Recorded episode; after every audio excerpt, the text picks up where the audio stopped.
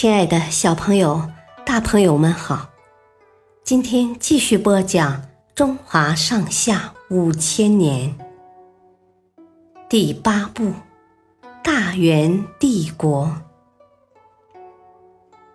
赛典赤至云南，蒙古统一云南后，那里的人民经常起义。当地的官员也互相争斗，忽必烈的第五个儿子也在那里被部下毒死。于是，忽必烈决定对此地进行全面整顿。他决定派一个很有能力的人去治理云南，最后选定了赛典赤。在他上任前，忽必烈特别强调说：“凡是云南的事物。”都由你来决定。赛典赤到云南后，走访当地的平民百姓，做好各级官员和当地土官的工作，顺利完成了地方政权的改革。一些平时为所欲为的官员很不服气赛典赤制定的规章，偷偷跑到大都向忽必烈告状。没曾想。忽必烈大发雷霆，怒斥他们说：“赛典赤忧国忧民，是我最信得过的臣子之一，你们竟然敢来诬告！”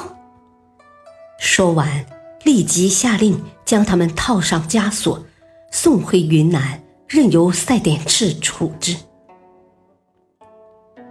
官员们以为自己会受到严厉的惩罚，可没想到。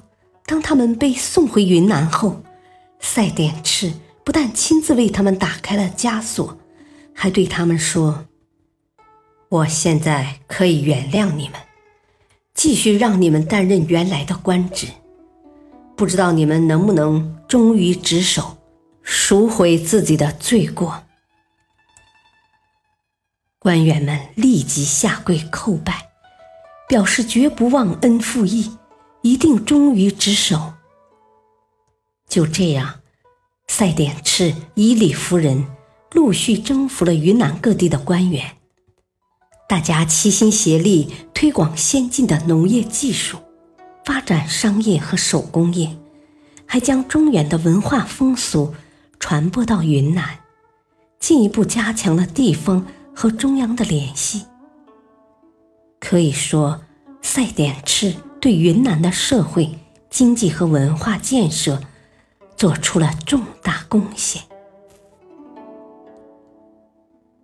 感谢收听，下期继续播讲第八部《大元帝国》，敬请收听，再会。